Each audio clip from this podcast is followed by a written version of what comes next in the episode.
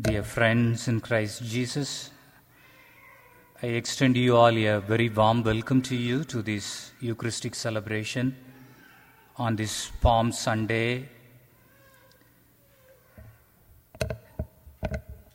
And Jesus, the Palm Sunday is a celebration of Jesus' entry into Jerusalem. And Jesus rode on a donkey and he was entering into this city of Jerusalem. Riding on a donkey may be an unimportant thing for us, but for the people of Jerusalem, it, it was so important because it was expected when the Messiah comes and he will be riding on a donkey. And this was when Jesus was entering, riding on a donkey, it was see the fulfillment of prophet Zechariah. A priest was heading to church when he saw there was a donkey lying dead in the middle of his front lawn. Not knowing who else to call, he promptly called the local police station, who said, Good morning, this is Sergeant Jones. How might I help you? And he said, Hi, this is Father Jim. There is a donkey lying dead right in the middle of my front lawn. Sergeant Jones, the police officer, considering himself to be quite wit, he replied, Well, now, Father, it is always my impression that you people took care of the lost rites. There was a dead silence on the line for a long moment before Father Jim replied, Oh, that's true, but we are also obliged to notify the next of kin. Dear friends in Christ Jesus, Jesus rode on a donkey and they convey a very powerful message for us. This donkey was chosen by Jesus and he sent his disciples to untie and bring them bring it to him. And before Jesus was sitting on the donkey, it was prepared for Jesus. They put the clock on it and then Jesus mounted on it. Then the donkey carried Jesus into the crowd. And in the same way, it's our duty that we are called by God, called by Jesus, and through our baptism, and to carry to carry Jesus to the world, and we need to have a right preparation. And that's why we have been preparing all throughout this Lent, and we are now at the crucial time and preparing for Jesus' passion, death, and his resurrection. And now in the gospel today, we the first reading and the gospel we see there are many prophecies are fulfilled. And and the crowd was shouting, uh, Hosanna, son of David, have mercy on us. And the crowd was singing and chanting and acclaiming Jesus. And who was in the crowd? Who was it shouting God in praise?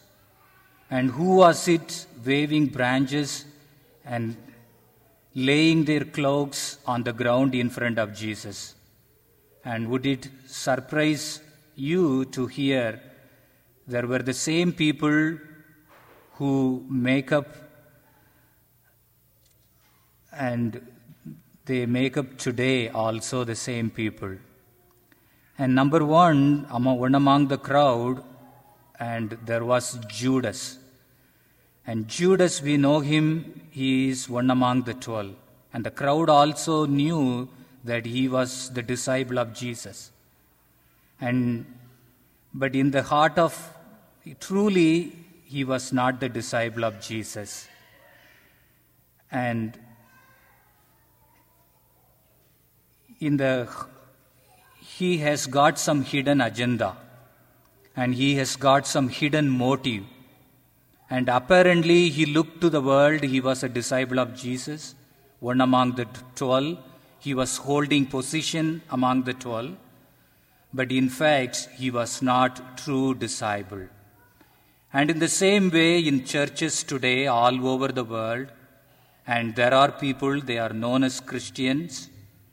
And just like Judas was singing songs along with the crowd and chanting along with the crowd, and they look to the world, they are Christians.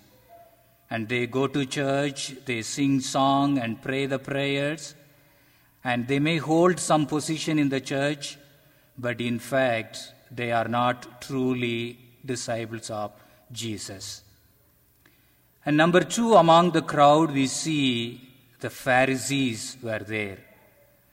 And the Pharisees, they were not shouting, they were not singing, they were not waving palm branches, they were not laying their cloaks down, they were not kneeling down in front of Jesus. And they least bother about Jesus to identify themselves with him.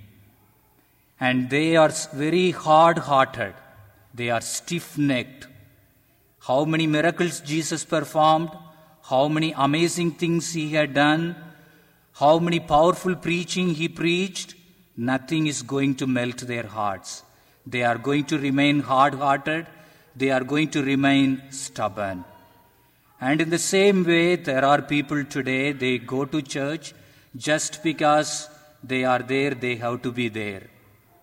And just because their parents dragged them out, and just because their spouse or friend compelled them to be there, they sit and they sit and stand over their arms folded, and but in their heart is completely closed.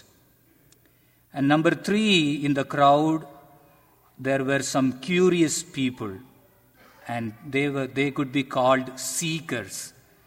In fact, they may not be knowing about Jesus, and when they saw the crowd chanting, when they saw the crowd acclaiming Hosanna, King of David, and they also chorously joined the crowd and singing and praising Jesus. And they had not heard about Jesus, but they were seeking for the Messiah, they were seeking for the arrival of the Redeemer to come to redeem the humanity. And even today, there are people who seek Jesus. There are people who seek God. And they see in others and they follow Jesus. And people seek, they sincerely Jesus through their scripture study, through their Bible lessons, RCIA lessons, Christ Renew His Parish, and so on. They sincerely, with dedication, they seek Jesus. And among the crowd, the fourth one is the committed people. And there were 12 disciples. Let us leave aside Judas. And there were 11 disciples. They were called by Jesus. And when the procession began, Jesus was in Bethany. And the following day, Jesus was going to Bethany. You know, in Bethany, Mary, Martha, Lazarus. And Lazarus, he died, and Jesus raised him. And Jesus raised him from death and Lazarus and the family was being touched by Jesus. And no doubt Mary Magdalene, from whom Jesus cast out seven demons. And she was the one, she was standing at the foot of the cross, and she was the one, she witnessed the risen Jesus, the first one saw the risen Jesus on the tomb.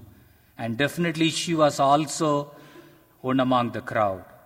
And there could be many, many more of Jesus' disciples, and many people who know, heard his teaching, had accompanied him. And this was the crowd committed to Jesus. And they were touched by Jesus, and they were called by Jesus, and their life was completely transformed. And through the contact of Jesus, through the relationship with Jesus, and they were strong and determined to follow Jesus. And my dear friends, and all over the world, there are believers, and in our church also, we believers, with their whole heart, heart and soul, they follow Jesus.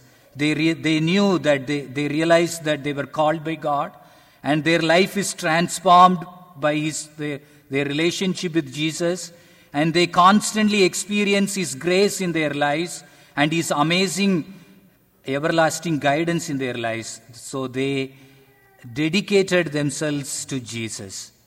And my dear friends, now, and Jesus' entry into Jerusalem, and Jesus, He died for us on the cross, and Jesus the Redeemer, that's what the second reading said. And all the tongue will say, Jesus our Savior, and all the knees will kneel down in front of Jesus. And that commitment, and we need to have Jesus because Jesus died for us, and his entry into Jerusalem going to lead into his death and his passion, death, and resurrection. So, my dear friends, and as Jesus the Redeemer, he is taking the risk of giving his life in order to redeem the humanity, in order to redeem us from the clutches of sin, from the slavery of sin.